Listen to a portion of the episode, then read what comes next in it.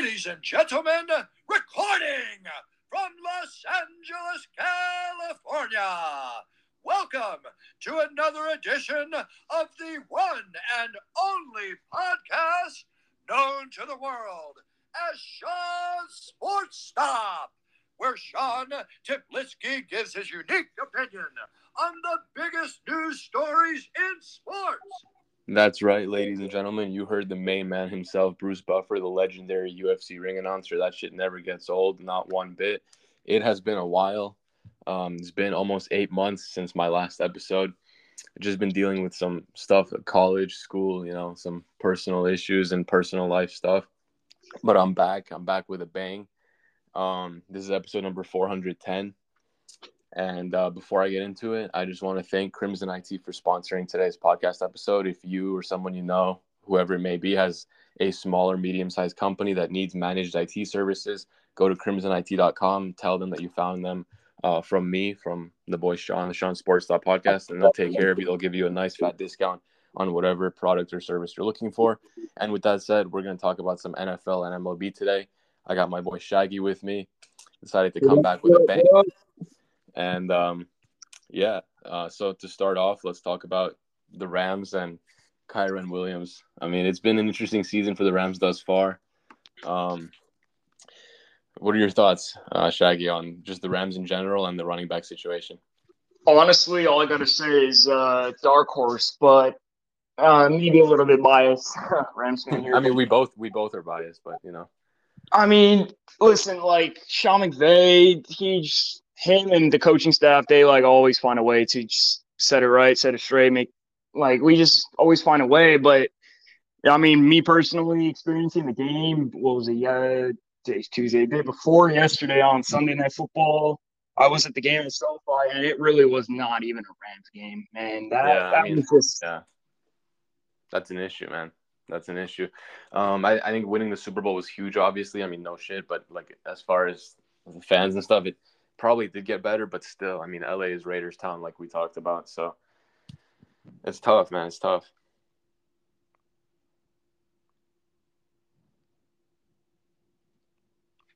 Yo, you there? Hello. hello, Yes. Yo. yeah. Yeah. So anyway, so so Kyren Kyren Williams, um, he kind of came out of nowhere with the whole Acre situation and him getting traded to the Vikings, and then, uh, but now the injuries. So Kyren obviously missed the Steelers game, and he's going to be out for at least the next three games. Um, but you know, we got the running back carousel. We got Royce Freeman. We got you know that interesting rookie Zach Evans on the bench. Obviously, the return of Darrell Henderson Jr. And then uh, what was that guy's name from the Dolphins that we um, that we signed? I forgot. I'm not sure. I don't think he's going to be utilized as much. His, his name's like Nashim Hines or something like that. Something like that. Um, but anyway, I mean, Ac- I mean, sorry, not Akers. Uh, fucking Kyren has really broken out this year, no doubt. 97 carries, 456 yards, six touchdowns, also 13 catches for 105 receiving yards and another touchdown uh, receiving. Uh, his best game was uh, no surprise against the Cardinals with 158 rushing yards and a touchdown on 20 carries. But he suffered the injury during that game. So overall, the Rams are three and four. Up next, we got the Cowgirls on the road. That should be an easy dub. Dak Prescott's going to throw four interceptions. Oh man, it's not going to be easy, but uh, No, no, it's not going to be easy. That demoralizing defeat by our own selves and our own team, like yeah, it's well, it's we a win situation right there. we got rid of Maher. I mean, dude, costing us seven points on the kicking side. That's unacceptable. I mean, that's grounds to get cut right away, as as he was.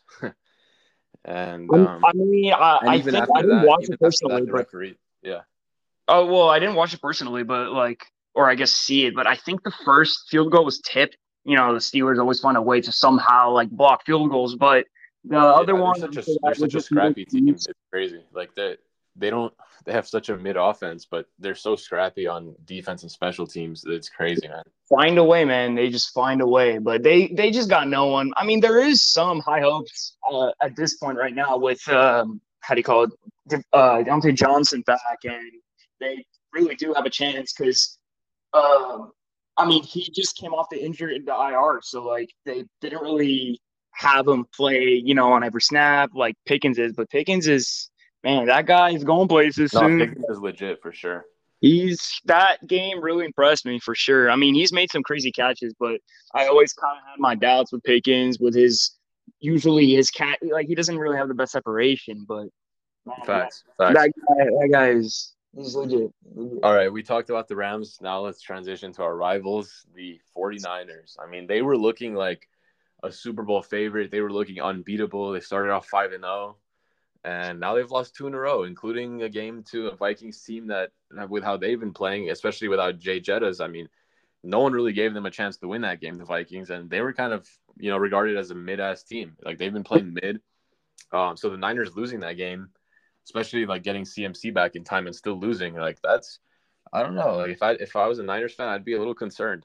I mean, I really wouldn't put that on Purdy though. Oh, like if if you ask me, and honestly, I'm also a little biased here because um, I just like I like Purdy as a guy, and also as how do you, how do you call it? Like he just he has the best story, you know, like Mr. Relevant, like moving this team with like being what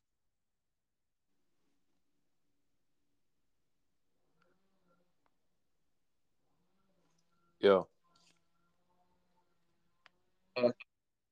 Yo, hear me? yeah, yeah, I do. Oh, okay. So, oh no, I was just saying, uh, Purdy, man. Like, I just wouldn't pin it all on him. Yeah, of course, No, the were a lot like a lot of but people are a lot of people are hating on him, so I'm not like putting it all on him, but it's like defense, bro. Defense just tanked. I mean, Bro, yeah, they're he hasn't obviously looked Purdy has not looked good at all the last two games. And it's one of those things like yeah, what what Purdy did last year was very impressive, no doubt. Very, very impressive. And he was balling out. Uh, but these last two games, man, I mean, it's to me again, I'm not putting it all on Purdy, but to me it kind of looks like if he doesn't have a super team around him with everyone available, he all of a sudden he's not he's not even close to the same as as before. So honestly, really, I, I, I honestly disagree with that statement. I mean, yeah, uh, like he's just not the best, the greatest. You know, the elite quarterback everyone is. Or I'll say this: I would still, I would still take even the this the like not so good version of Purdy over pretty much any version of Jimmy G. So they definitely upgraded, no doubt. Yeah, but do you think they made the right decision of trading away Trey Lance? What did they Absolutely. I mean, Trey? Lance was looking horrible, and he's not doing anything on the Cowboys right now. He's, you know, if Trey Lance was that good, he would be at least giving Dak Prescott some kind of competition. Obviously, that's not the case. Or maybe And the coach just the 49ers, the 49ers felt like the 49ers had no problem trading him away immediately. So if they if the 49ers cuz they got rid of Jimmy G, he signed with um the Raiders. So if the 49ers felt like Trey Lance is a legit guy, like they wouldn't all of a sudden I forgot where he was drafted, but like what top 5, right? Trey Lance? Wasn't Um, he first overall pick? Yeah, I mean, he was definitely up there. So if the 49ers felt like Trey Lance is legit, even like having Brock Purdy, they would keep him around as a backup. Like, why would they, you know, get rid of Trey Lance for no reason if they thought he was still legit? They moved on from him like he was a nobody, and it's looking like they made the right call. I mean, he's not doing anything right now. He's just bench warming. Honestly, that's Yeah, it. I mean, again, like I said, if if he was legit, like if he was that good as as people thought, there at least would be some conversation because it was the same when Dak Prescott came up. Like it was Tony Romo's team in in Dallas, and that Tony, Romo went down. Like yeah, Dak didn't get injured this year, but Romo went down. Dak took over, and they never looked back after that. He would played much better than Romo. So Well, well, Sure. listen, Dak is still healthy. You know, knock on wood. But yeah, honestly, for sure. So, but there would still at least be talk of like, hey, what about this Trey Lance guy? There's been nothing. Like he he's been nowhere to be found. So. I just don't think he, everyone always needs a chance, man. He hasn't had a chance here to play for the Cowboys team. What if he just like shows up? You know, obviously there's that story with uh, It's possible, but uh, again, throwing that pig on his first play, and then you know, still they still gave him that chance. no. Uh, listen, don't get me wrong. It's possible, but I I just feel like why would the like the 49ers are a very well run organization. Obviously, their their Right. coaching is elite, their front office is elite, their players are elite. I mean, bias aside. So with all that said, why would they move on from Trey Lance without even a second thought after they already lost Jimmy Garoppolo? Like they put all their trust and faith into Brock Purdy, which you know th- might be the right decision, but to me, it's like, why did they move on from Trey Lance so easily without even like thinking twice about it? So to me, that shows that he's not the guy that they and others thought he he is or was. they get? What did they exactly get in return for him? Like honestly, nothing. Like what Um, he did for like. I don't like, know. They, got, they did not get much. Let me see. They traded him for a fourth round pick, so that that tells you too, dude. I mean, like shit, man. That's like fucking. A fourth, like, dude. Let me let me just look up when he got drafted because, like, that's crazy. Wasn't he drafted? What was it two last year? Yeah, third last overall. year, first round, right? Third overall, yeah, third overall in the 2021 draft. And then he got traded a couple years later for a fourth round pick. Yep.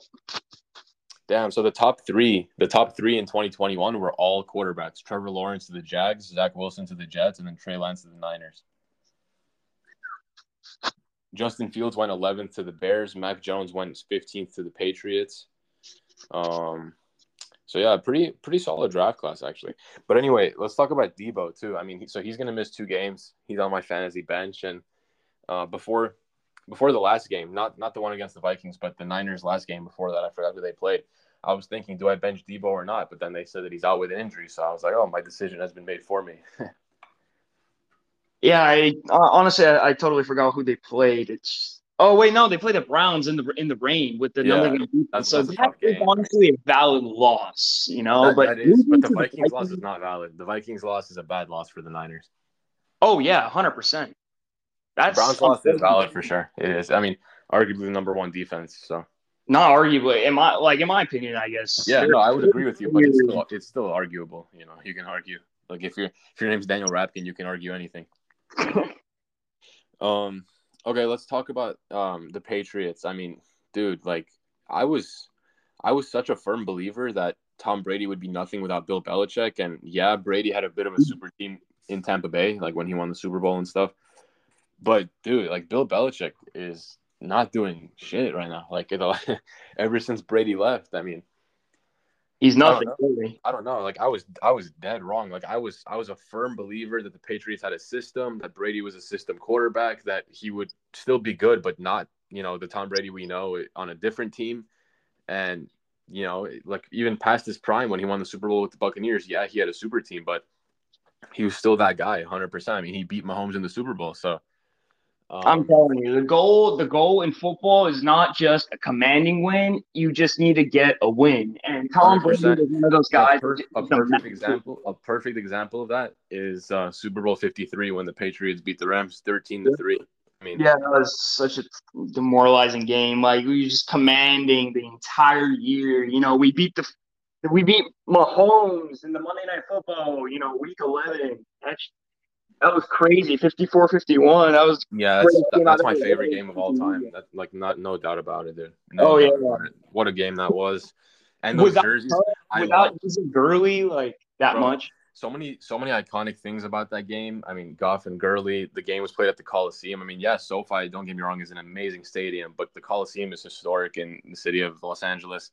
Oh Um, And I don't know if you, I mean, of course you remember, but those jerseys, when the NFL used to do color rush, the Rams jerseys, like, I'm not a big fan of that color in general, like the kind of mustard yellow, but it fucking fit the Rams very well. Yeah, I, I really like. talked about that with uh with my guys when we went to the game on Sunday. Um, how I completely dislike our new logo, our new colors. I just hate it. I mean, that's just my opinion, but our classic like that like reverse gold slash I guess mustard as you call it, or, or with the navy. Yeah. Oh my god, that just looks so mean and just it, No, I don't know. those are nice. Those, those are really nice. Um, I mean, my opinion is I despise the main logo. I love the new logo with the like actual ram on it, but and I like the colors. I, I'm not gonna say I love them. I definitely prefer the classics and you know the old scheme, but um, yeah. So let's talk about the Patriots and Belichick. I mean, it looks like the Patriots are sticking with Belichick, and I mean, how can you blame them with the dynasty you know they've had with him at the helm? So apparently he agreed to a multi-year extension with the team this past offseason, which is a little surprising to me. I mean, I'm, Belichick is an old fuck, dude. Like he, he's old, man. So like the fact that he's agreeing to a multi-year extension with like no future. I mean, what's their future? They have Mac Jones at quarterback. Yeah, like yeah, they have Rhamondre. Do they have any elite wide receivers? I don't think so, right? Kendrick Bourne has been really proving himself worthy. He's been getting, he's been commanding like 40% of the targets. Yeah, I don't know. I mean, the only thing I could think of is that Belichick really loves football like that much because Oh yeah. it's just. I mean, he's 71 years old. I mean, it's not like it's pretty old. It's not crazy, I guess, for a coach, but um, I don't know, man. I just like what what else do you need to do? You won so many Super Bowls, like, um, I just I don't know if like what you know what else do you need to prove? What else do you need to achieve? Like you've achieved everything that there is. So I don't know. I mean, I feel I feel like they're desperately going to be drafting a quarterback in the next. oh man, I don't know. I mean, dude, wasn't wasn't Mac Jones wasn't is Mac that Jones guy? I don't know Yeah. about that.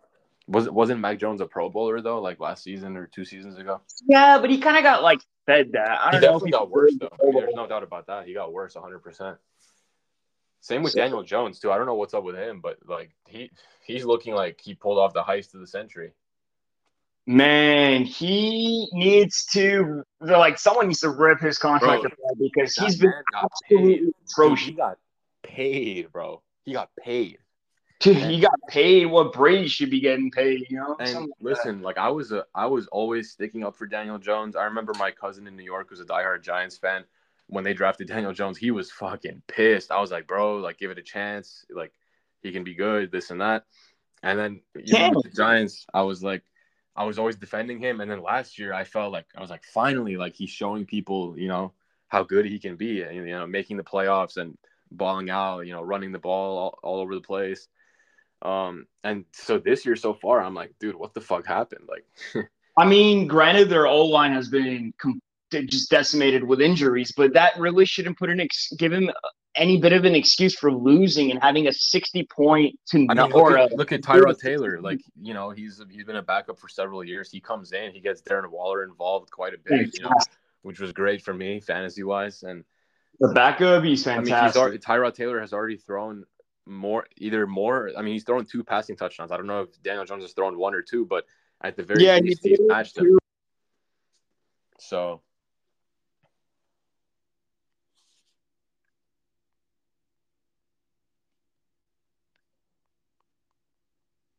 Yo,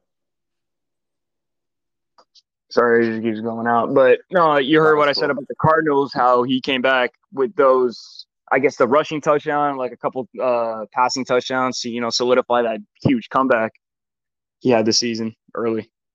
Second week, I think, right? Or no, week three, was it? Yeah, I mean, going going back to the Patriots though, I mean they're one and five. They're almost certainly going to miss the playoffs for the third time in four seasons since Brady left, um, which is obviously horrible for for a franchise like the Patriots.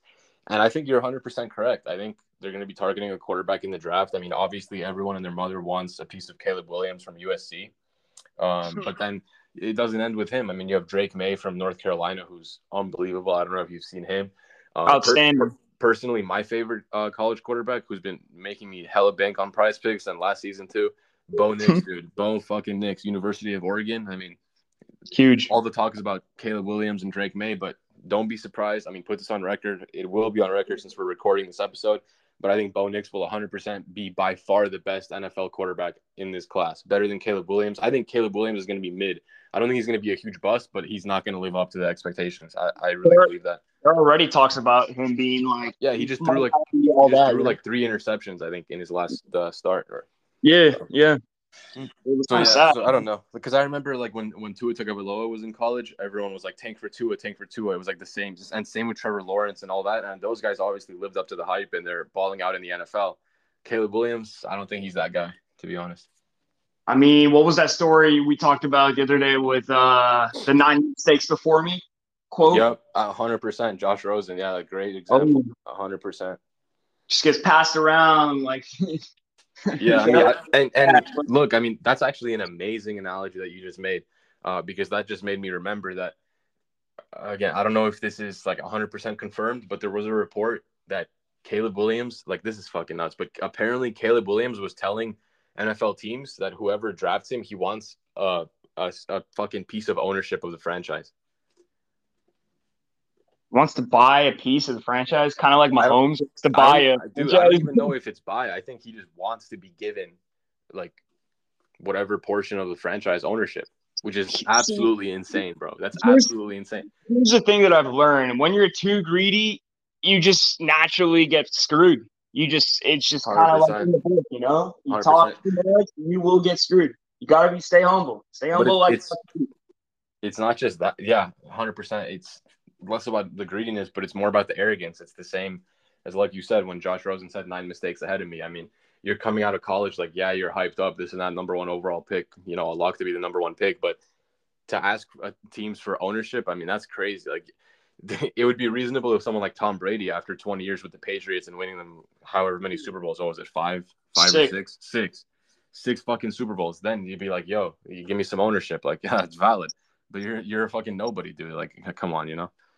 You're not even. I mean, you're valid in college, but you're you're not like the greatest college quarterback of all time. You know, you can't really want all this, you know, fame and money just for playing well in college. NFL and yeah. college is a different game. Hundred percent. All right, let's transition to some baseball. I mean, football is great. We'll have more football a little later, but let's let's transition to some baseball.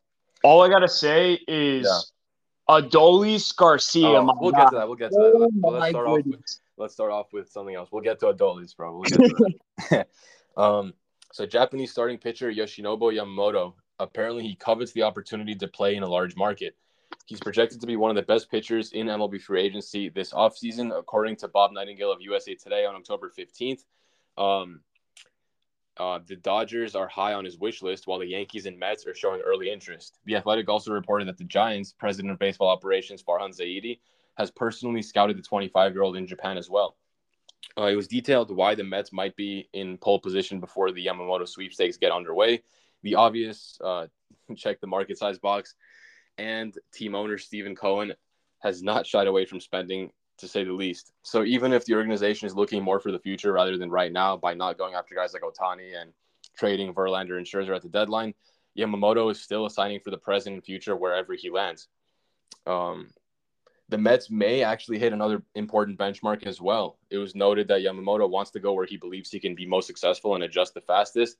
And the Mets can point right to no other than Kodai Senga, who had an unbelievable rookie season, going 12 and 7 with a 2.98 ERA, and earned an All Star uh, selection as a rookie, which is extremely impressive. Um, having a fellow Japanese player on the squad, especially a pitcher, might be a huge factor for Yamamoto, and I'm sure the Mets will try to take advantage of that. Of course, it's far too early to say any one franchise has, a decided edge to sign Yamamoto when he's bound to have multiple committed suitors. Uh, Alex Pavlovic of NBC Sports Bay Area reported on October 5th that one MLB executive believes he could sign for more more than 200 million dollars. So this guy is coveted. Um, he's going to be a beast. But wanting to play in a big market isn't that disqualifying either. That label has most often applied to the New York and LA teams, but you could extend it to a number of other cities like Chicago, the Phillies with their success, Dallas, fuck the Astros, not them, you know, the Rangers.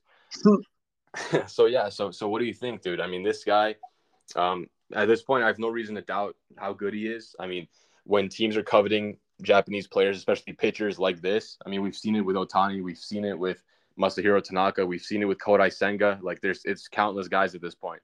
Um, I mean, I know we're talking about Japanese baseball, and, and this phenom honestly kind of resembles a little bit of Ohtani. I know he definitely looked up to him for sure, and playing in high school, college, whatever. But um, how do you call that? What? Who's that guy that got just picked up by the Dodgers from the KBO? That guy's yeah, amazing. yeah, great example. I mean, I don't know if they'll have a you know a wise man once told me that amongst asian people first they kind of they um their friends like let's say there's japanese people they stick with japanese. Then it's like you know other asians. Then so they have relationships like who they would gravitate to in social settings and stuff like that. So i do wonder if like uh, yamamoto would be like oh well there's a korean pitcher on the dodgers. Like that's better than no asian you know? That's very possible. Of course of course. Very but- possible talking about phenoms, that guy's amazing. So he could definitely be. Uh, Yo, his team already rotation. You know. He won. Uh, he won a gold gold medal in like the Asia Games, whatever it's called, with Korea. So he avoided um, military service. He's exempt from it. So he'll be in our pitching lab. Oh yeah. Yes, sir. All right, let's let's transition back to some football for a little bit. Uh, you asked me about hard knocks. Let's talk about it. So the NFL announced on Monday that the Miami Dolphins would will appear on the in-season edition of Hard Knocks during this season. NFL Films and HBO added an in season version of Hard Knocks back in 2021, debuting with the Indianapolis Colts. The Arizona Cardinals were featured in last season's version. Neither team fared well in front of HBO's cameras, at least in terms of on field results. The Colts appeared to be a feel good story for the Hard Knocks cameras, recovering from a 1 and 4 start and looking playoff bound after entering the final two weeks with a 9 and 6 record. But they lost in week 17 on a last second field goal to the Raiders, and a week later fell to the Jaguars team that finished 3 and 14 on the season as Carson Wentz was sacked six times and turned the ball over twice. That cost the Colts a playoff berth, a result that then head coach Frank Reich described as a scar. It was worse for the Cardinals last season. Arizona went, went into the 2022 season with high hopes after reaching the playoffs and getting fucked by the Rams in 2021, but lost seven straight but lost seven straight games to end the season and saw Kyler Murray's season end in December with a torn ACL, an injury that he still has not returned from this season. The team finished 4 and 13. Head coach Cliff Kingsbury was fired shortly after. He then booked a one uh, one way ticket to Thailand after the season ended, and general manager Steve Keim resigned to focus on his health. So the team was so bad that the guy, the GM, had to focus on his health. I mean, holy shit, Cardinals. The, the Dolphins figure to be a bit more of a positive story to say the least. The team is currently five and two and is one of the most explosive offenses in recent memory. I mean, what an offense they have, especially with all those fast players. I mean, they might as well be an Olympic traffic track and field team for Christ's sake. Um, they are honestly at this point. Tyreek with his 10-1 100 meter. Head co- dude, head coach Mike McDaniel is probably the funniest guy in the NFL. I mean, definitely a quirky personality to say the least. Um, he's got a great story know, too. A great story, hundred percent. You know, he's let he let his mom, you know, bang a guy, and then he became a coach. I mean, so very inspirational story, no doubt. He also recovered alcoholism. So I know, I know, I know. He's yeah, he recovered from alcoholism. So jokes aside, very impressive on that uh, front. Um, but yeah, I mean, the Dolphins are poised to be legitimate Super Bowl contenders, no doubt about it. Even after Sunday's loss uh, in prime time to the Eagles, thirty-one to seventeen. I mean, the Eagles are obviously also a Super Bowl contender, and but they're in the NFC, so you know the Dolphins wouldn't have to worry about facing them until the Super Bowl. So um, as the team gets back, playmakers like rookie running back De'Von Achane and star cornerback Jalen Ramsey. Dude, they haven't had Jalen Ramsey. Do you realize that? Holy shit, that's crazy. Just realized. I, I did not realize. I just realized. That. Man, they put in Jalen Ramsey in that shit. Ooh. Bro, he hasn't played. That's crazy. When he gets back, that is huge for them. That is huge. It is massive. Their It'll path be more dangerous. Going to become elite with that protection yeah. right in the back. Yeah, so the Dolphins are uh, definitely a fun pick as the in-season entry for Hard Knocks, following their divisional rival New York Jets, who NFL Films and HBO documented over the summer after an off-season trade for Aaron Rodgers. I mean, listen, he could possibly make a comeback. You know, late, very late in the season, 100%. or if they 100%. make the playoffs. You know, he's just, he's walking. He's even coaching Zach Wilson.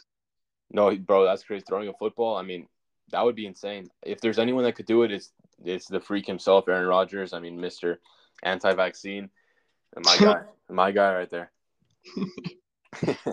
no, um, dude, I don't know if you saw, but for some reason, Aaron Rodgers called out Travis Kelce. I mean, not for some reason. He called out Travis Kelce and he called him Mr. Pfizer because Kelce's been posting like posting like Pfizer posts like to get the vaccine, and of course he turned comments off on Instagram.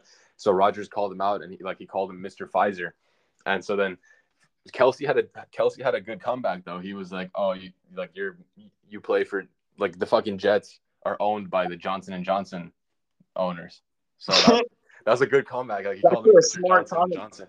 But then Rodgers was like, "Okay, I'll take I'll take uh, RFK Jr. That's um the uh the nephew of JFK who's actually running for president as an independent. Shout out to him. I fuck with him.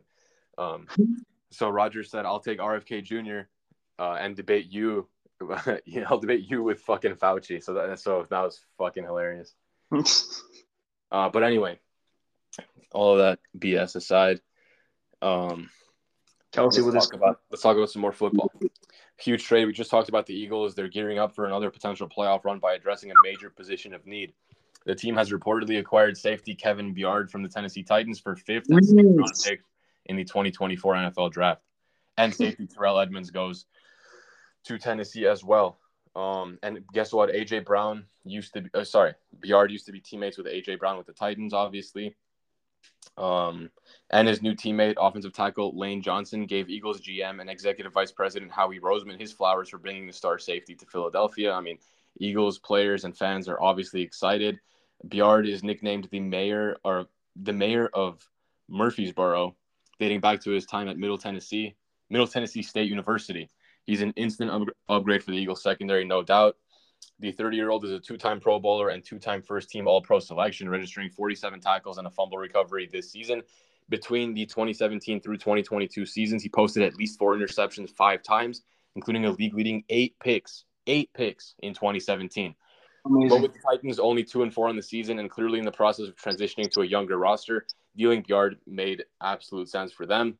And the Eagles were obviously a logical suitor as they needed a cornerback. While the Eagles have a solid starting cornerbacks in Darius Slay Jr. and James Bradberry, injuries to players like slot corner Avonte Maddox and safety Reed Blankenship, among others, left the secondary somewhat in disarray. The Eagles also lost both starting safeties from last season, CJ Gardner Johnson and Marcus Epps in free agency.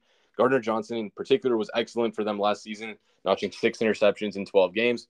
The result of those injuries and departures has been a pass defense that has given up 12 passing touchdowns, tied for 28th in the NFL, and only and only has posted three interceptions. The front seven has been spectacular, holding opponents to 62.9 rushing yards per game, which is the best in the NFL, while posting 24 sacks, which is third in the NFL. But the secondary has been an ongoing concern, and they definitely address that major position of need uh, with this trade. Um, I mean, they're six and one, even with the horrible pass defense, and now they just add a fucking all pro cornerback for a fifth and sixth round pick. I mean, come on, Titans, what are you doing here? I mean, he's a little bit old, so I understand the logic, but um, I also understand why they, you know, the Eagles just scored another, and just they freaking scored another one, man. Like they just they killed the draft. It's ridiculous. They killed the draft, and now they killed fleece trades like this. Whew. Yeah, bro. It, like it's fucking ridiculous. But so that no, that's why I said Titans. What are you doing? Not from the perspective of the Titans and their needs. I mean, for them, it's you know smart. You get rid of an aging player and you get draft picks when you you're when you're going nowhere this year. But it's like you're making, Eagles, you're making the Eagles way better. Like, and I don't know. I guess the Titans don't care about that. They only care about their needs, rightfully so. Well, no, it's short term. They're making it. They're they're trading this for the long term, kind of like a dynasty trade. It's it's definitely a W trade for them, for both sides, of course. For Eagles for this season and for uh, the Titans in in the future. I totally understand the trade. Yeah, for sure. Let's talk about Bijan Robinson. That's I don't yeah. care what anyone says. That guy is talented as shit, man. Like he's just getting wasted, pissed away like the Falcons do with everyone else. so fantasy football players are not the only ones wondering why the Atlanta Falcons didn't make it known before Sunday's game against the Tampa Bay Buccaneers that Bijan Robinson wasn't feeling well. Uh, Adam Schefter of ESPN reported the NFL is questioning the Falcons regarding why they didn't report Robinson's status and when they were made aware of the situation. The rookie running back had only one carry for three yards, and head coach Arthur Smith told Fox he wasn't feeling well when asked about his usage. ESPN noted Robinson said he was, quote, feeling completely out of it and started, quote, feeling weird and having headaches on Saturday night. He also said he wasn't tested for a concussion or given a COVID test. Yet ESPN also reported that the Falcons believed there was never any doubt the Texas product would play, which is why they didn't add his name to the injury report. Teams in the past have been fined injury report who would either be unavailable or play less than usual because of an ailment or injury. Atlanta instead turned to Tyler Allgeier and Cordarrelle Patterson in the backfield, and the two combined for 31 carries in the 16 13 win. The Falcons were missing some of Robinson's explosiveness, especially when Allgeier averaged only 2.8 yards per attempt during his 21 carries. To their credit, they did escape with a road victory in large part because of a strong performance from their defense. They're now 4 and 3 on the season and somehow in first place in the abysmal NFC South. Robinson obviously is a huge part of um, the Falcons' chances for a playoff appearance. I mean, I don't think they're going to make the playoffs, but if Dude, they will, they, they need Bijan Robinson to go crazy. Um, I think they have a chance, and I think that this week was just an abysmal game that both teams just wanted to lose, man. With freaking fucking Baker Mayfield's three interceptions and or um and Ridder's like didn't he like fumble like twice? It was just a pathetic game, and they just like squeezed in a W even without Bijan. And uh, yeah, they just they, I guess the Tampa Bay Bucks they just wanted to lose more. Yeah, that's huge for the Falcons that they were able to still win that game without Bijan. I mean, massive for them. Oh yeah. Um, I mean, obviously Robinson is unbelievably talented. He can make plays both as a runner and a pass catcher. And he tallied more than 100 yards on the ground in two of his first four career games. So extremely impressive. I mean, you could say he's the running back version of uh, Puka Nacua. Honestly, yeah, but Puka Nacua was underrated. Keyshawn was hyped up, so that's you can't really relate to that. He's kind of like a Todd Gurley, just hasn't been given the chance to shine like that. That's facts, bro. That's facts. Um, okay, let's let's transition to some baseball for a little bit. We've you know we talked plenty of football. The World Series is pretty much right upon us. Uh, we're not going to talk about the Dodgers. We've talked about them enough. Hmm, yeah. Um, the Philadelphia Phillies have been unstoppable at home throughout the 2023 playoffs until the World Series was one win away. Despite going 6 0 with an average of six and a half runs per game, that's crazy. In the first six postseason games at Citizens Bank Park this year, the Phillies never bounced back from an early deficit on the way to a lackluster 5 1 loss to the Arizona Diamondbacks in Monday's Game 6 of the NLCS. That means Philadelphia will have to win Tuesday's decisive Game 7, also at home, if they're going to reach the World Series for a second straight season. The disappointing showing from a typically dominant offense with, with, stars such as Bryce Harper, Trea Turner, Kyle Schwarber was the biggest storyline from the Phillies' perspective, and there was plenty of reaction from fans on social media, on the internet. Uh, Philadelphia's offense wasn't dialed in, but Arizona definitely was against starter Aaron Nola, who had a rare bad game, bad start in the playoffs. Back-to-back home runs from Tommy Pham and Lourdes Gurriel Jr., as well as an RBI double from from Evan Longoria, gave the D-backs a 3-0 lead in the second inning even when the home team answered back with a run on an RBI single from Brandon Marsh, Arizona was ready with a response. Ketel Marte specifically was ready as his RBI triple in the fifth chased Nola out of the game before his RBI single in the seventh, provided some important insurance. I mean, Ketel Marte has been the best player for the Diamondbacks in the playoffs. Corbin Carroll, what he did against the Dodgers in the NLDS was extremely impressive, no doubt. But Ketel Marte is hitting like 430 in the NLCS. Unbelievable. As I just said, an RBI triple and then an RBI single. Um, he is playing out of his mind right now. And Corbin Carroll is nowhere to be found in this NLCS. Nowhere to be found. So Ketel Marte is carrying. With that, so uh, going back to yesterday's game, that was enough for the Arizona pitching staff as starter Merrill Kelly allowed only one run in and three hits while striking out eight over five innings. The bullpen combination of Ryan Thompson, Andrew Saalfrank, Kevin Ginkel, and Paul Sewald did the work from there, moving the Diamondbacks one win away from their first World Series appearance since 2001, where, of course, they famously walked it off against Mariano Rivera and the New York Yankees in Game Seven. Oh, um, that was amazing! Unbelievable, unbelievable.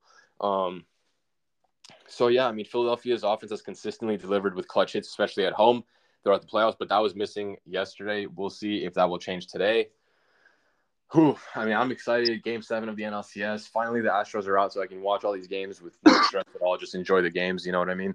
Um, I mean, I totally agree with you, but I, like you said, not stress. Like we haven't even stressed this enough, even though we're like freaking meat riding Ketel right now. But like, listen, the 15 game hit streak is the longest or tied for the longest in postseason history. Like, it's just what he's doing is historic, man. It's like, historic, bro. It's unbelievable, and it's kind of even still, it's kind of under the radar. I mean, like you know, no one's talking about it. No one really is mentioning it. They they are underdogs, so of course no one really is going to mention that. But it is something to speak of.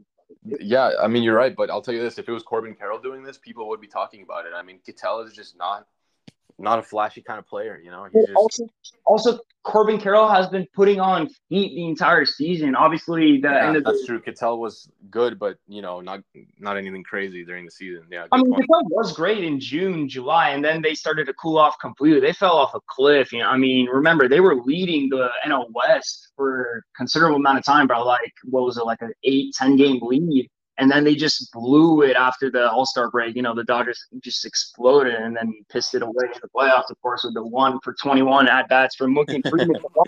yeah.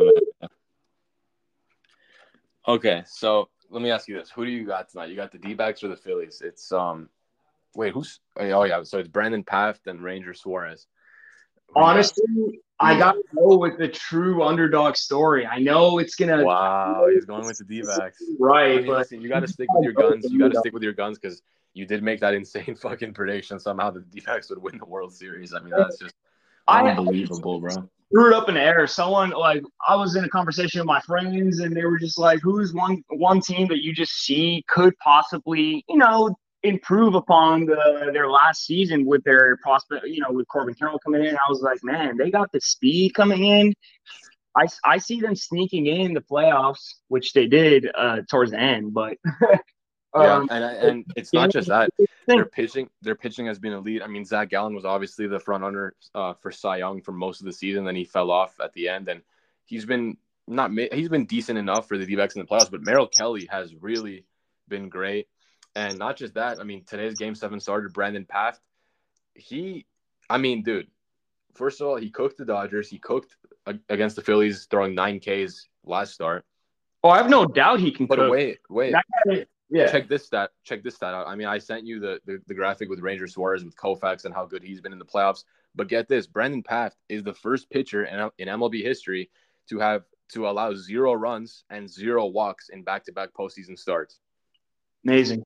That is extremely impressive. That is especially the fact that he's a rookie. I mean, that is nuts. nuts. Oh, I didn't even know he was a rookie. Actually. Yeah, he's a rookie, bro. He's a rookie.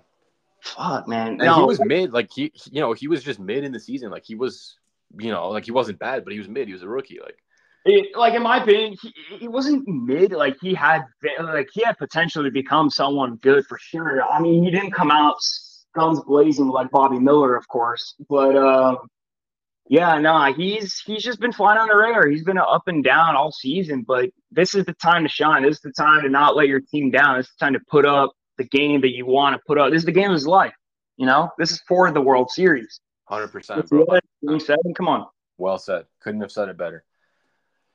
All right, with that, so you're going with the D-backs. I'm gonna go with the Phillies. You know, oh, yeah. keep you know have it fun. I mean, I would go with the Phillies. You know, gun to my head, I would say Phillies. They're at home. Um, Ranger Suarez is is more experienced than Pfaadt. I mean, again, we just said we just talked about how good uh, Pfaadt has been, but who knows? Maybe the moment will be too big for him tonight. Game seven, like you said, World Series on the line. So, especially playing at uh and in in Philly, dude. I mean, that's that's, that's probably the loudest, or loudest and most toxic, you know, environment and fan base there is in in all sports. In all sports, really. You know, baseball obviously, but in all sports, I mean, Eagles and Sixers fans are fucking nuts. So it's up there with like the Kansas City Chiefs and Arrowhead. You know, like no, for sure, and that's a football stadium. So yeah. Um, Okay, with that said, let's transi- transition to the American League. The Texas Rangers have booked their ticket to the World Series. Two seasons, only two seasons removed from losing over 100 games and winning only 68 games, I believe it was last season. They won. They went over 100 this year. I don't remember, but they make they make a fucking World Series appearance. Bruce Bochy, his first season with the team. I mean, what a manager he is. Unbelievable. Uh, now, now that he's not on the Giants anymore, I can give him props. I mean, unbelievable. He's now 6 and 0 in winner take all games in the playoffs. That is not a coincidence. On the flip side, you have Dusty Baker, who is now 0 and 4 in game sevens. So those are not coincidences uh, where you have one manager that's 6 and 0 in winner take all games and the other that's now 0 and 4 in game sevens. Not a coincidence at all. Matter of fact, I will go so far as to say that I believe the Houston Astros won the World Series last year in spite of Dusty Baker.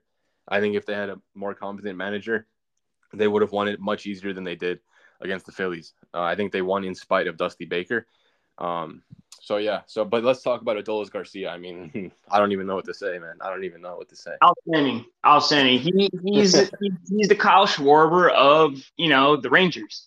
He just rises up. He's the the Mister October of the AL. You know, like. Well said. I mean, I think I, I don't know about you, and he's actually uh, Cuban as well and friends with Randy Arozarena, but what he's doing really reminds me of 2020 Randy Arozarena. I mean, it is very, very similar.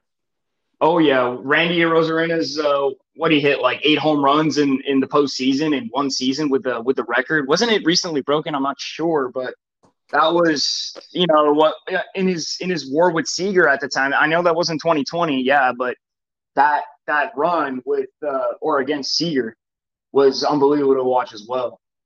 Yeah, hundred percent, hundred percent. Or was it in 2020? I'm sorry, I don't know exactly. Yeah, I think it was. So, um, so Adolis Garcia, I mean, he he broke the record yesterday for the most RBIs in a single playoff series with 15. I mean, wow, 15 RBIs.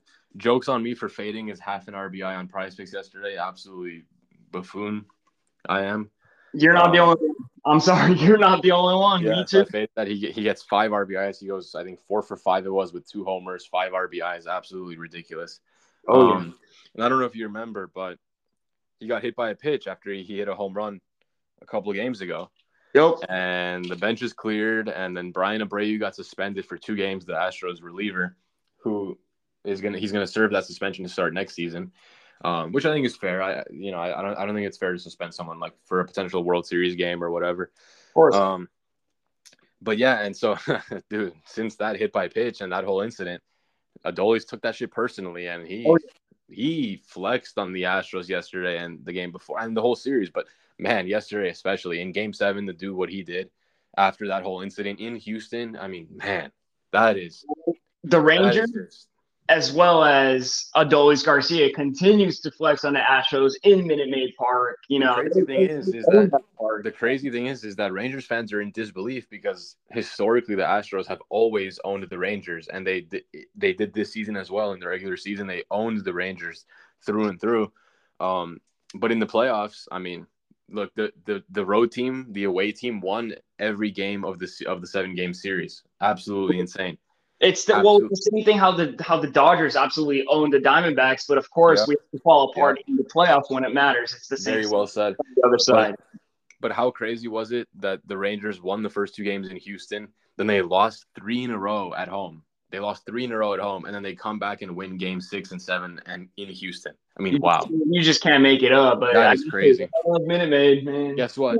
Guess what? The last time that happened, where the road team won all seven games of a series, was the 2019 World Series between the Astros and Nationals. And get this: the starter for Game Seven in both of those series, Max Scherzer, baby. Yeah. Max Scherzer. Um, yeah, man. I mean, so what a game. Um, so so here are the other uh, players. So Adolis Garcia with 15 RBIs in this year's ALCS. Nelson Cruz had 13 RBIs in the 2011 ALCS, also for the Rangers against the Tigers. Bobby Richardson had 12 RBIs for the Yankees in the 1960 World Series against the Pirates. And John Valentin had 12 RBIs in the 1999 ALDS for the Red Sox against the Cleveland Indians. Oof. So Ad- Adolis Garcia has cemented himself in the history books, and he will never have to buy another beer or drink for himself in the state of Texas, other than, of course, the city of Houston.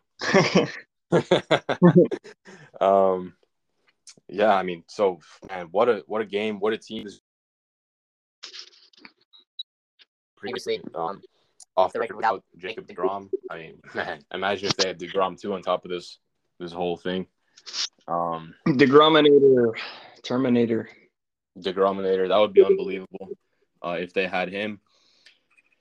Before we uh, get to the next story, first, so now I want to look at the odds for the NLCS MVP if they're available, as well as the World Series MVP. Just talk about that, and then after that, we'll talk about uh, Dusty Baker and him most likely retiring in his career. But let me ask you. I mean, we're already we're already at almost 48 minutes of uh, the show, which don't get wrong is great. I mean, some podcasts are 20 minutes, some are four hours, so there is no rule or anything like that.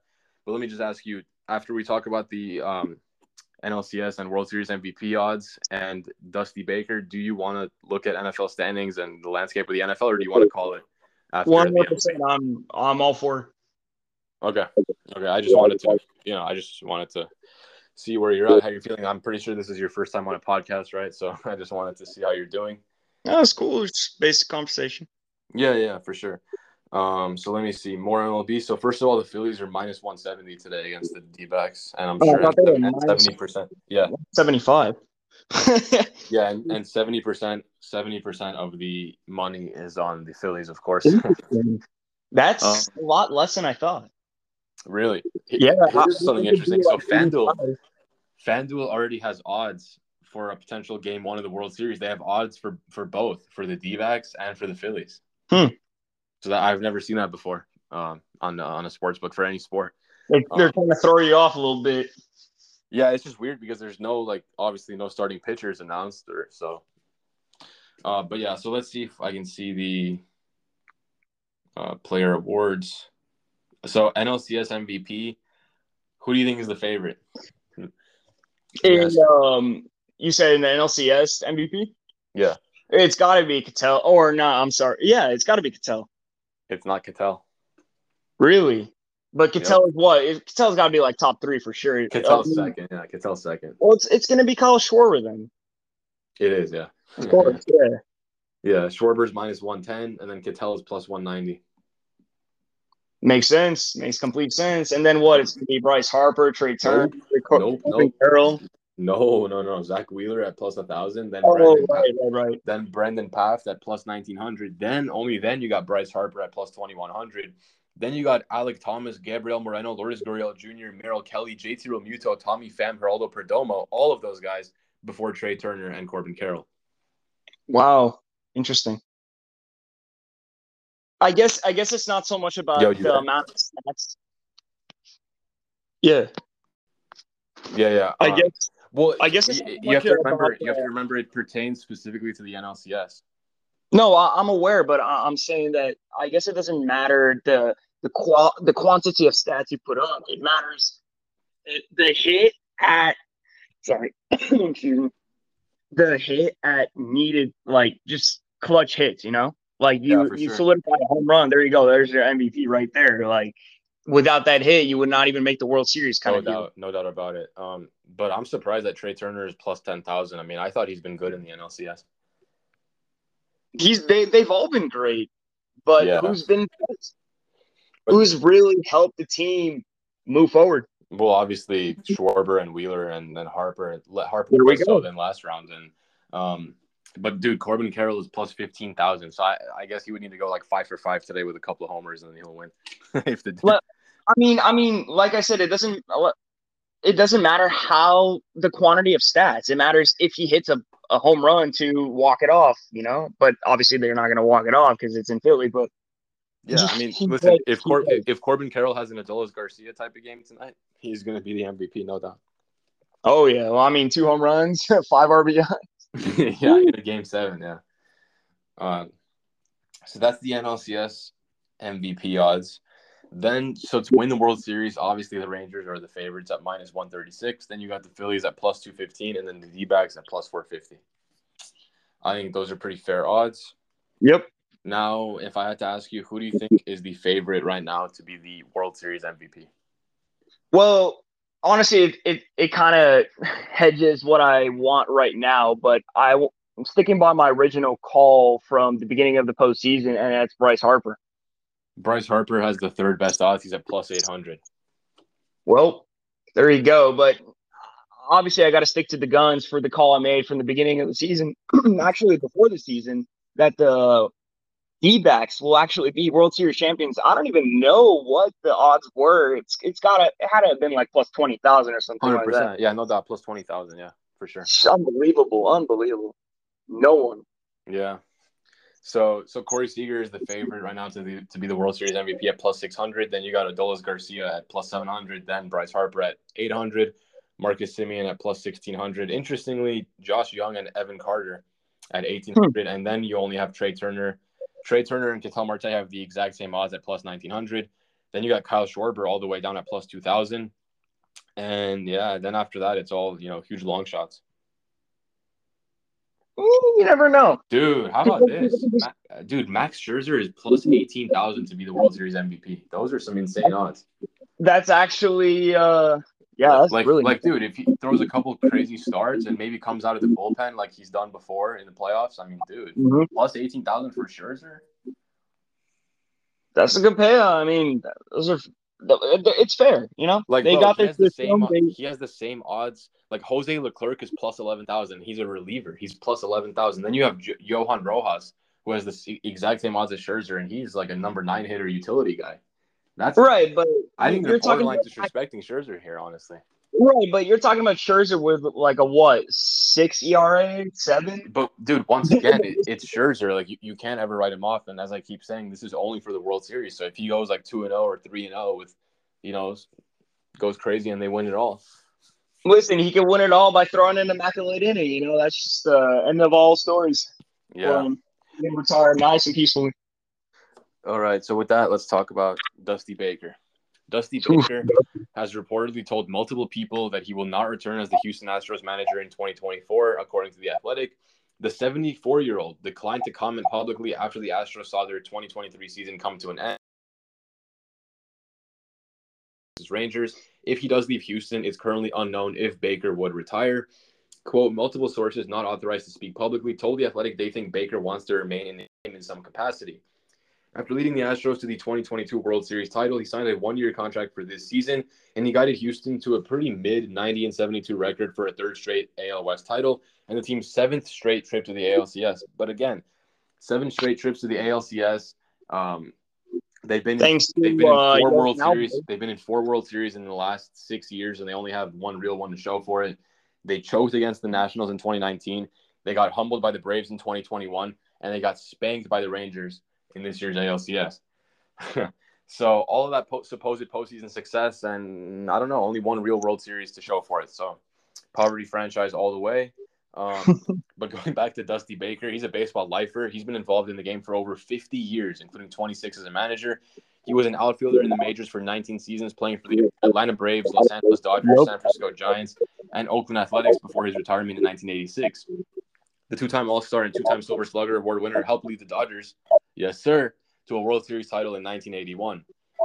After ending his playing career, Baker quickly transitioned to coaching in 1988 as first base first base coach with the Giants. He was promoted to hitting coach the following year before being named their manager in 1993. Since then, Baker has been manager of the Chicago Cubs, Cincinnati Reds, and Washington Nationals before taking over Houston in 2020. The three-time National League Manager of the Year has won a division title and made the playoffs with all five teams that he's managed, becoming the first manager in MLB history to achieve such a feat. Uh, if this is the end of his legendary career, Baker will hang it up with a managerial managerial record of 2,183 um, 2,183 wins, the seventh most wins in MLB history, and the most wins ever by an African American manager. um, Unbelievable. the next step would clearly be the Baseball Hall of Fame if he does not return to the dugout. So, what a career it's been for him. I think it's time. I mean, as I talked about, um, I mean, I I 100% agree. Yes, historic season, but it, it's the same thing. I'll compare it to Tom Brady. Like, I don't understand why he didn't hang up the cape, whatever. You know, we everyone knows he's the greatest of all time, solidifying that by winning the, his seventh ring on a random team. You know, obviously it wasn't just any ordinary team, but nonetheless, just like joining some some other team and then going all the way. It's the same thing. oh yes, yo, you there? Right? My bad. yeah. Um, so a few years ago, like in my teenage years, I would shy away from stories like this. I would say, like, I would like just report the news on them and kind of say that it's too controversial. I don't want to talk about it or you know on it. But I'm not in my teenage years anymore. It's my fucking show. I say what I want. So let's do it. let's get it. Um, the NHL announced today that it has rescinded the ban on symbolic stick tape that demonstrates support for special causes. Quote, hmm. after consultation with the NHL Players Association and the NHL Players Player Inclusion Coalition, players will now have the option to voluntarily represent social causes with their stick tape throughout the season, the league said in a statement. Earlier this month, the NHL sent two memos to teams to explain what is and is not acceptable for nights that celebrate special initiatives, including Hockey Fights Cancer Night, Pride Night, and Military Appreciation Night, according to ESPN. The league sent out a second memo after teams requested clarification on some aspects of the new rules.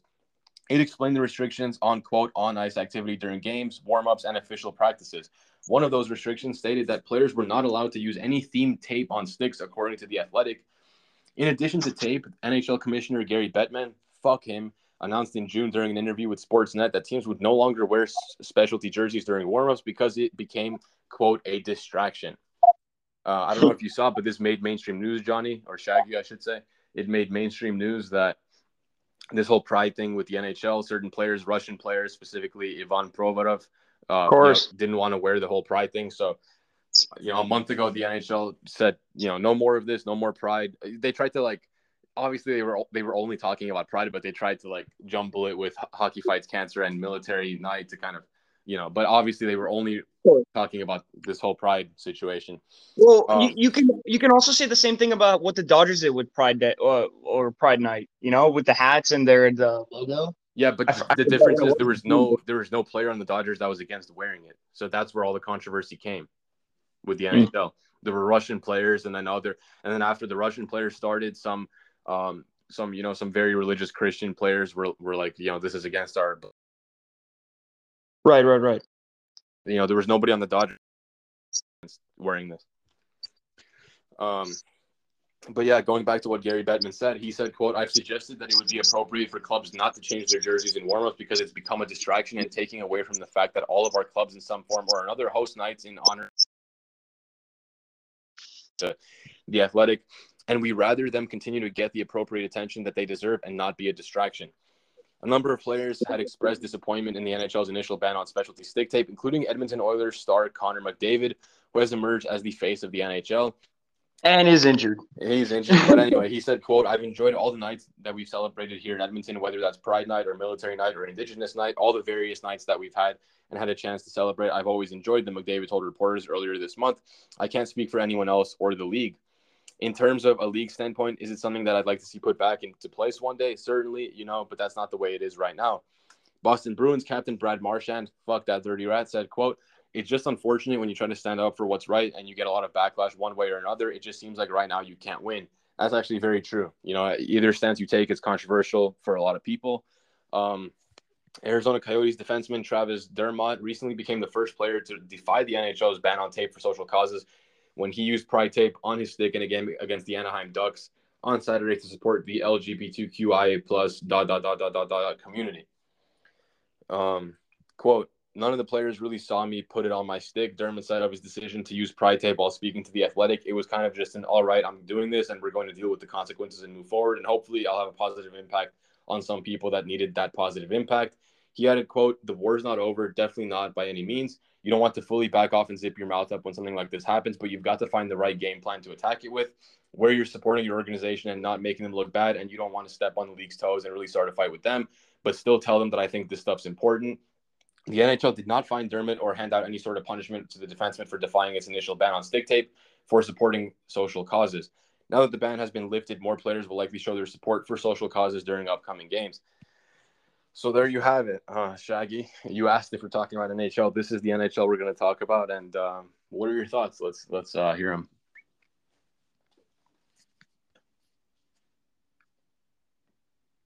Yo. um, screen timeout. um, no, I, I, was just saying that uh, let the players speak their, you know, their thoughts, their beliefs, their minds. I mean, they're they're the ones that are performing here. You know, you don't want to have players not really wanting to play and and honestly just uh, they're like protesting against it. So the performance is to lack. Like it's just to hinder everything. Mm-hmm. So, so what is your position? Um, are you in favor of the NHL banning the tapes and you know this stuff, or or do you think that it should be allowed and you know players should put whatever they want on their tape?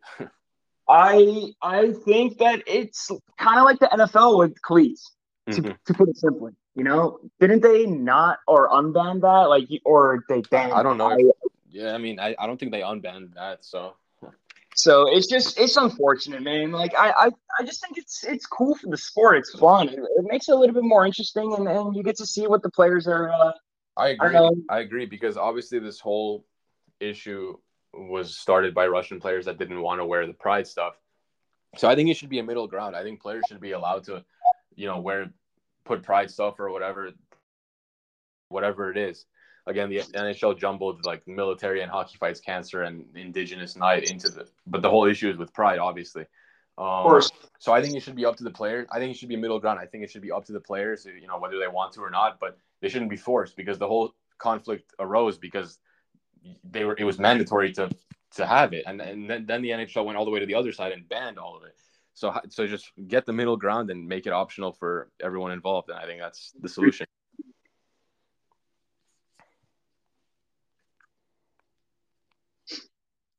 Uh, all right. So with that said, let's close out this banging episode with looking at the NFL landscape, shall we?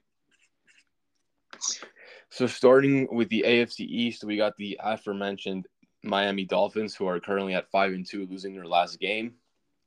Um, then you got the Bills at four and three, who've been pretty disappointing, I should say. Josh Allen against yeah, shit. man. Josh Allen's made. Then the Jets, who are at three and three. I mean, without Aaron Rodgers, they've won two in a row. They were one and three. They won two in a row. I think that they're very impressive right now to kind of stay in the fight while Rodgers is uh, obviously out. And lastly, you got the New England Patriots, who won their last game but are still two and five. So definitely mid. Uh, who do you think wins this division? I mean, I think we got to say Dolphins, right? One hundred percent. There's no doubt about it. The Yeah. only way the Dolphins are going to lose if is Tua gets another concussion, and it's that's the only thing that's hindering Tyreek's performance. I And the even Dolphins. then, dude, even, even even then, they're a better team than last year. Even if Tua goes down, hope I hope he doesn't. You know, knock on wood. But even if he does go down, um, they, dude, they like they got Tyreek, they got Waddle, they got. It's um, not even it's not even the receiver end actually. And their running backs, too, Dolphins Raheem Mostert. crazy yardage on Most- the running back. Mostert. Mostert is having a career year. Uh, the rookie, is out of crazy. nowhere, out of out of nowhere.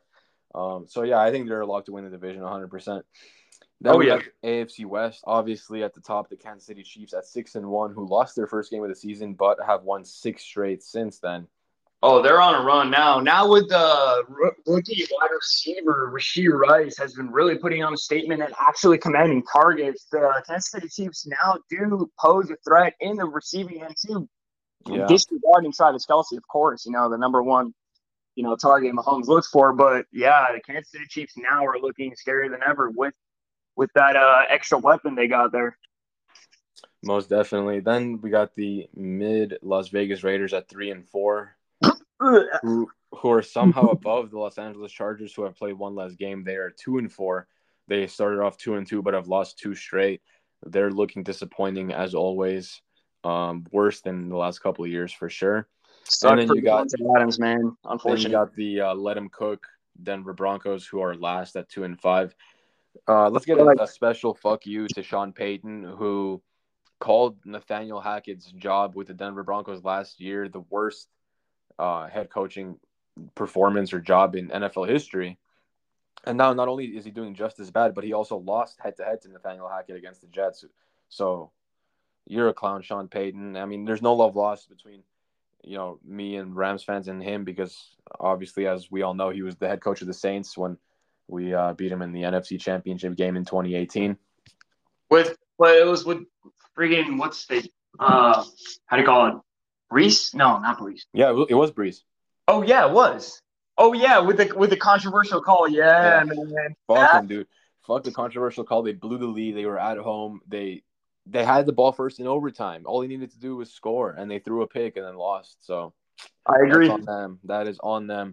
All right, then we got the AFC North. This is probably the tightest division. Um, yeah, it's probably the tightest division in the NFL. You got the Ravens on top for now at five and two. They've won two. in a row. Honestly, I think they, they pose a serious threat regarding the the the performance they had this week. Oh my goodness, to put up 30 what 38, 36 points Yeah, on the absolutely. Lions. Just absolutely destroyed the Lions and Lamar Jackson. I mean, what a game he had. He Uh, proved He A lot. Proving he's proving me wrong so far. I mean, I have to admit. me uh, too. Me too. Next, we got the Pittsburgh Steelers at four and two, who have also won two in a row. They're kind of always in the mix. Definitely a threat to win the division, but I don't think they will. Then the Cleveland Browns, who are also four and two, and they've also won two in a row. Um, they're obviously in the mix, but I don't think they're going to win the division. John Watson is not even close to what he used. I got a lot to say about this, honestly. Deshaun Watson is an L, man. Ever since he's been traded to the Browns, he's just been absolutely atrocious, battling injuries left and right, being so beyond mid, not even mid, just garbage. Like no rushing being- upside, nothing. Also being a rapist on the side, you know. For, but you know, Yeah, I mean that definitely helps a lot for sure. Um, so this, I mean, honestly, you said it's such an L. I think the Deshaun Watson trade might be the worst trade in MLB history. It's terrible. And then what happened to Chubb with the Steelers being as aggressive as they always are on defense, having no remorse, everything going all out, just destroying his knees, obliterating it. Jesus. So get this: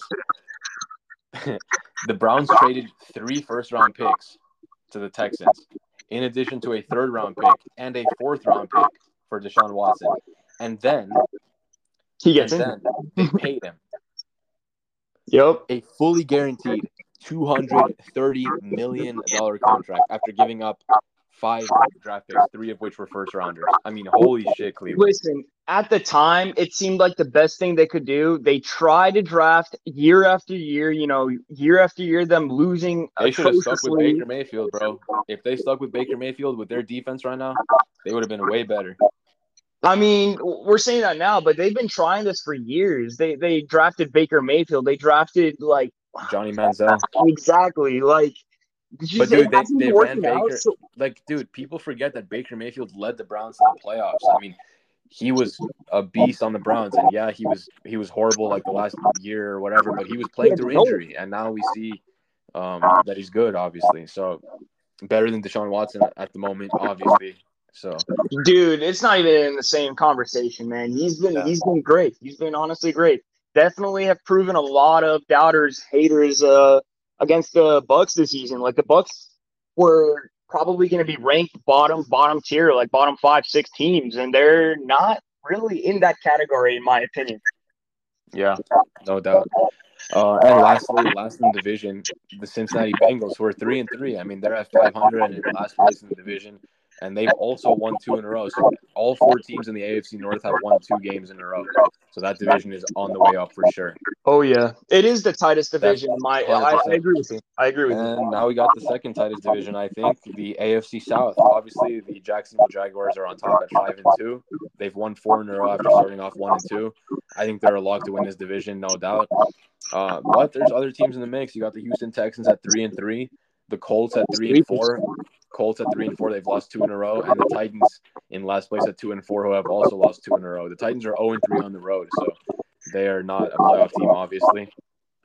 Um, and now the so who do you think wins that, that division? Obviously the Jags, right? I I bet on the Jags. I thought they were gonna make it all the way to the Super Bowl, you know, with, against the Jets, of course. But with the Aaron Rodgers injury, I really don't know what's gonna happen on that side. But the um, the Jaguars, man, they are posing a threat for sure. ETN is absolutely ripping. He's popping off. He is tough to stop, man. That guy's insane. Yeah, no doubt about it. But And- Ridley, Ridley is a real, real letdown. Honestly, he Oh yeah, I think honestly, I think I think he's gonna bounce back. I, I hope so. I really do. I mean, I have him in like all my fantasy leagues. So Yeah. Um, we never got a, a prediction from you for the AFC North, oh, um, the Ravens, Steelers, Browns, and Bengals. oh wait, no, yeah, I say I say Ravens all the way, hundred percent. Ravens? Yeah, Oh, yeah. right now it's looking looking like it for sure. No, but I, I thought that before. Obviously, in the beginning, beginning, I thought it was going to be the Browns, but uh, the Ravens, yeah, they're they're tough, man. They're definitely top eight for sure in the entire NFL, in my opinion. Yeah. All right, now the NFC. Starting off with the NFC East, we got the Philadelphia Eagles at six and one, the Dallas Cowgirls at four and two, Washington Commanders at three and four, and the New York Football Giants at two and five in last place. I don't think there's anything to talk about. It's the Eagles division, and that's it, right? I mean, unless you know, I mean, there's the Cowboys, but. I, I don't know. I don't see the Eagles letting up. I mean, they're six and one. I don't see. I think they're obviously better than the Cowboys. Oh, they're outstanding. Um, and the Cowboys, you know, if they do make it all the way to the playoffs, they'll just blow blow it up in either in the wild card and divisional round. I mean, how they always do every season, year after year. Yep. All right. Now the NFC West, obviously the 49ers on top at 5 and 2, but they started off 5 and 0 and have lost two in a row, so the Seahawks are creeping up on them who are at 4 and 2. Then you got the Rams still definitely in the mix at 3 and 4 in third place, and then the Arizona Cardinals who have lost four straight at 1 and 6. That's so unfortunate, man. If they could just somehow find ways to win, they could give Kyler Murray a chance to really make a bounce back and uh, push yeah, him. no, this season is lost for them. There's no It- there's it's it's unfortunate, but yeah, I mean everyone did know and and predict that. But Dobbs has been playing, you know, fairly well. It's just they haven't been haven't been getting it. Defense really hasn't been there. So Yeah. So I'm gonna go. I'm gonna say the Rams are winning the division. And fuck everyone else. We're going with the Rams all day. Oh yeah, I 100 percent agree. We have the They're two still in the mix. I mean, they're three and four. You know, all right. it takes is the Niners to lose a couple more games. The Seahawks are not winning the division for sure. So, give me the Rams all day. The season is. I mean, we're only seven games in. We're not even halfway through. What do you mean Seahawks? I don't know what the team is. Sea chickens. What are you Sea talking? chickens, bro. Sea cows. All right, we got two more. The NFC North, the Detroit Lions are on top at five and two, even though they lost their last game badly to the um, Ravens. Yeah, that's just a fluke game. Once they Yeah, get the fluke game. through, once I they get Monty back, Gibbs has finally gotten finally gotten possession of the ball, finally getting targets. You know, they're finally utilizing him how he should be utilized. They are For sure. posing an even bigger threat with Gibbs in the backfield. Yeah. Um. So, and then we got the Minnesota Vikings at three and four, who just picked up a huge win yesterday against the Niners. They started off started off one and four, but they've won two straight, so they're obviously right back in the mix in second place. Then you got the Green Bay Packers, who are on the opposite trend of the Vikings. They started off two and one, but have 2 lost oh, three in a row, and they're now two and four. Yeah, man. Like Jordan Love, I just I'm losing a lot of hope, and like I thought he was much better than he's playing right now. And I mean, dude, the team around him isn't that good. Let's be honest. I mean, Christian Watson hasn't really been there at all. He's he's he's a fucking piece of glass, bro. That guy, anything that touches him is uh, leads to an injury. It's fucking sad, man. That's facts. And in last place, we got uh, the Chicago Bears at two and five, who did their who did win their last game with uh, that rookie quarterback who was playing D three D three football last year. What an impressive story and Unbelievable. unbelievable. Yeah, I mean, maybe he'll replace Justin. opinion, I Fields. I, I maybe do. maybe maybe we got a Brock Purdy 2.0 situation here. that's what I'm with- saying. I really do not think Fields is the guy, the franchise guy. I really don't think so. I think he he he has fantasy value, of course, with his rushing upside, but they just haven't even been letting him run. Yeah, I agree. So, So let's get a prediction. Um, do we think there's any chance the Vikings or maybe Packers can win the division over the Lions? I think it's Lions all the way. I think it's Lions, but Vikings do Vikings always are a threat. threat. They're they're a threat, but I just I don't know. Like they're, th- I, I just don't think they're on the level of the Lions. Like dude, the Lions week like yeah they got raped by the Ravens just now, but week one they pull up to Kansas City and they beat the Chiefs who have you know won six in a row and they're the fucking Chiefs in Arrowhead. That's not you know all due respect to the Vikings. They had a huge win yesterday against the Niners, but I don't think they could roll into Arrowhead and beat the Chiefs at any point. I do not think so either. So, yeah. So we're going with the Lions, but the Vikings are a legitimate threat. Uh, I said, As Sean McVay always says, this is a loss they want to forget, and yeah, they will.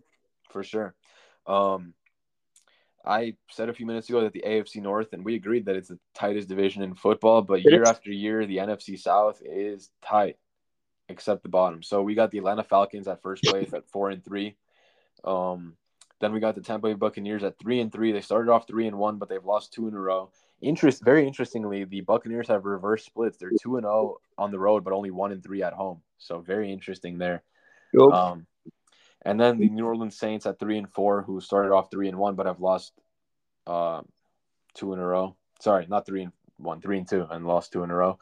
And then you got the worst team in the NFL, the Carolina Panthers, who are zero and six. Unfortunately, Yeah, but, um, definitely. but, Uh, I I, mean, will, I will Bryce say Young, that I think Bryce Young can figure it out. Adam Thielen is sensational, but you know I will say that that Saints game was definitely, literally in the hands of good old tight end, baby.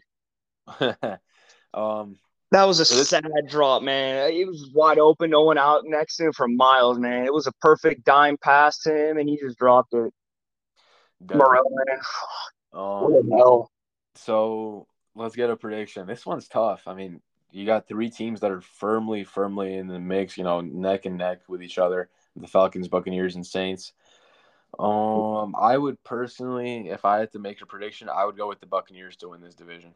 Really? Yeah. Really Yeah, yeah. interesting. hmm I don't think, man, it's tough because the Bucks defense has been there. Like they, they they've been great. Exactly.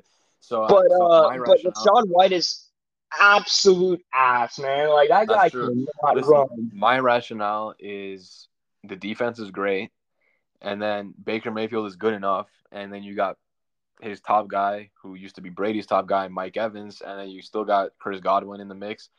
So I just think they're the best of the bunch. I think the Saints are mid as hell. I mean, Derek Carr, like I, I used to defend Derek Carr all the time when he was on the Raiders, and he's not bad, but he's he's not that guy.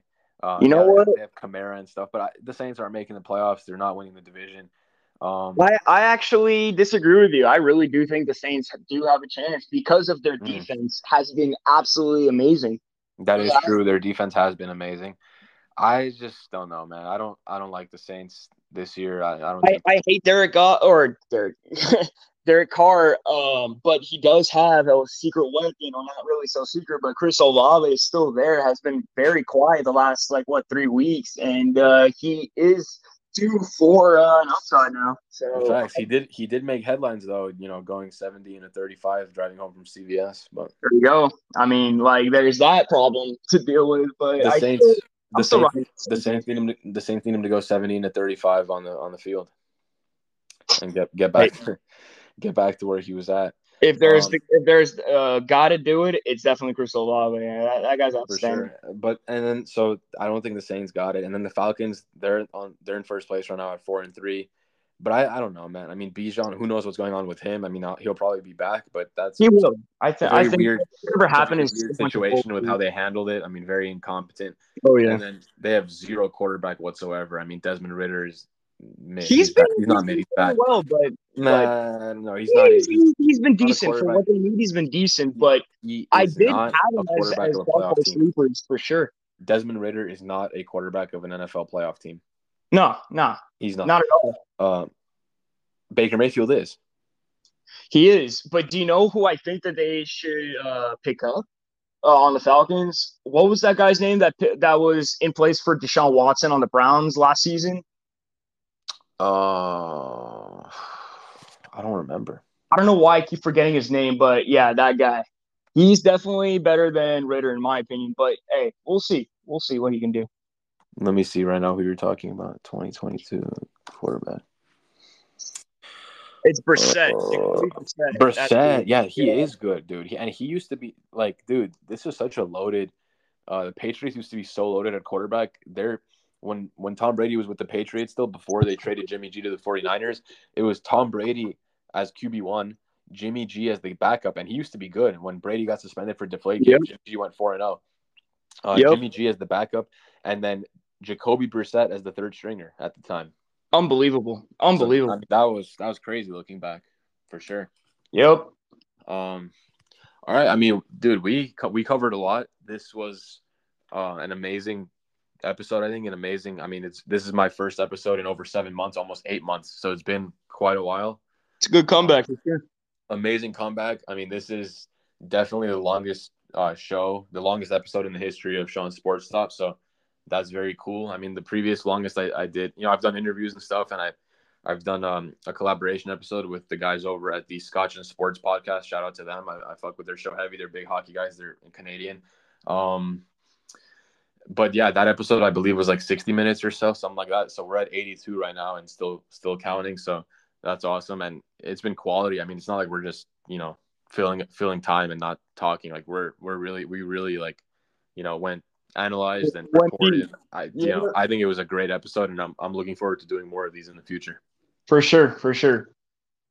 All right, well, uh, shout, shout No, out to Shaggy it- for uh, it's been yeah. a pleasure, man. Thank you for having me. yo. I appreciate you coming on for sure, and it was great. I really you you you were great, and you you honestly impressed me, and you exceeded any expectations that I had. So so thank you for coming on. For sure. Thank you for having me once again. All right, there you have it. This is episode number 410 of the Sean Sports podcast. Shout out to Shaggy for coming on, and I'll see you guys in the next one. We're out. Peace.